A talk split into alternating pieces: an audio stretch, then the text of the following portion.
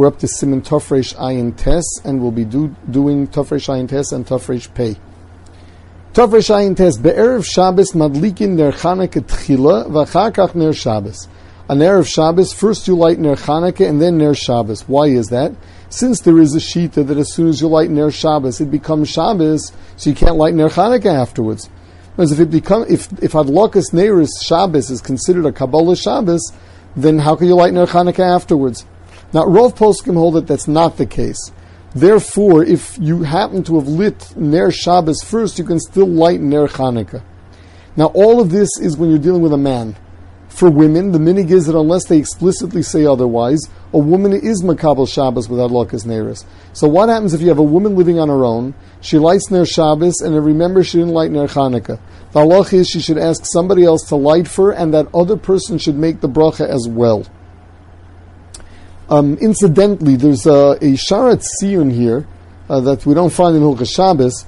That is where he wants to say that it could be that Lafida Taz, the same minig that you have for a woman lighting, you'll have for a man lighting when he's he's permanently living on his own.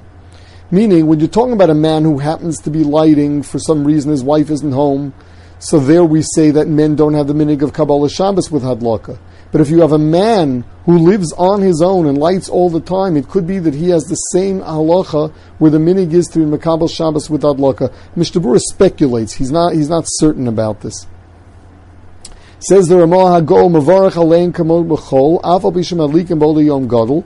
The halacha is that we make the brachas, even though you're lighting in broad daylight. Nevertheless, we make the brachas. Um, the Mishnah reminds us that this is all if you're lighting after Plag Mincha, that's an hour and a quarter before Shkia, um, because if you light before Plag, then that doesn't count altogether. Now, nevertheless, you have to put in enough oil for it to burn a half hour after Tzeis HaKochavim. Um, says the Mishnah what if you just don't have enough oil? At least one of them, at least the Iker um, you should have lighting um, past a half hour past Tzeis HaKochavim.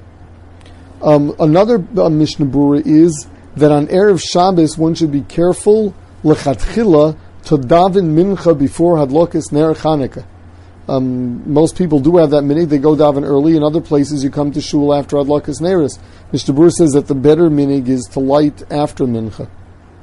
Siman Tov Pei. Belel Shabbos tzarich litin shum dover lochutz ben aneris lepesach Bishvil haruach shelo.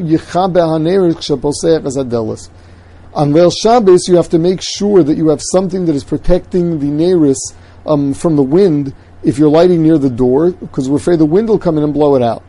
Now, um, of several things here. First of all, the Mishnah Berurah is that this is also true during the week. The halachi is that you have to light in a plate that is roy for it to burn for a half hour after Tzeis HaKochavim. So if you're going to light in a place where as soon as you open the door, the wind's going to blow it out, then your Ner Chanukah is not lit in a place where it can light. So he says that, that therefore this halacha applies b'chol also. Um, why, why did he dafka um, bring it here uh, for Shabbos? Because uh, you have the additional thing that there's an isser. Um, uh, that, that's, uh, that, that's one thing. Um, and uh, I mean, and, and, therefore you need a, a, a shmira yisera. And uh, the Mishnah Brura in Sha'ar HaTziyun brings other reasons as well, but Lamaisa, um, and that is that uh, the second halacha in uh, in this siman happens to be talking about erev Shabbos, uh, where there's uh, where there's a problem not so much of Ner Chanukah, but the problem is Shabbos. Now the halacha is that if it's not a psik resha, it's not a problem. So what are we talking about? We're talking about where the minig was to light right behind the door. The Tur back in the beginning of Hilchas Chanukah brought that the minig was, even though today we, we light indoors, he said nevertheless the minig was to light indoors near the door. As a result of it, there's a, there's a real chash that when the door opens, the wind is going to blow it out. Therefore, you have to make sure there's something standing between the door and the Ner Chanukah so that you're not going to have a cross breeze there. Now the halacha is, what if you didn't bring, you didn't put something there as a chatzitza?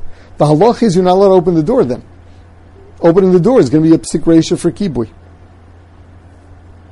Seif Beis, Be'erev Shabbos, also likbo aneres bedelas atzmo, achore adelas.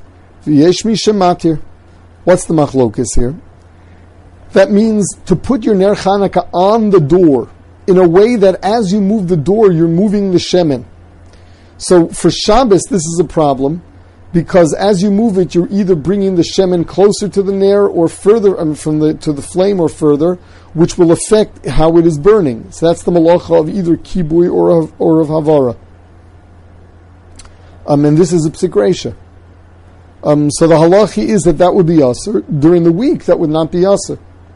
Or it's during the week, it just has to be ro'i. It doesn't say here that um, it doesn't say here that the wind is going to blow it out. The problem here is that you're moving it when you open and close the door. So this one is only a Shabbos problem, not a weekday problem, which is where the Mishnah got that perhaps that's why the first halach is also brought for Shabbos alone.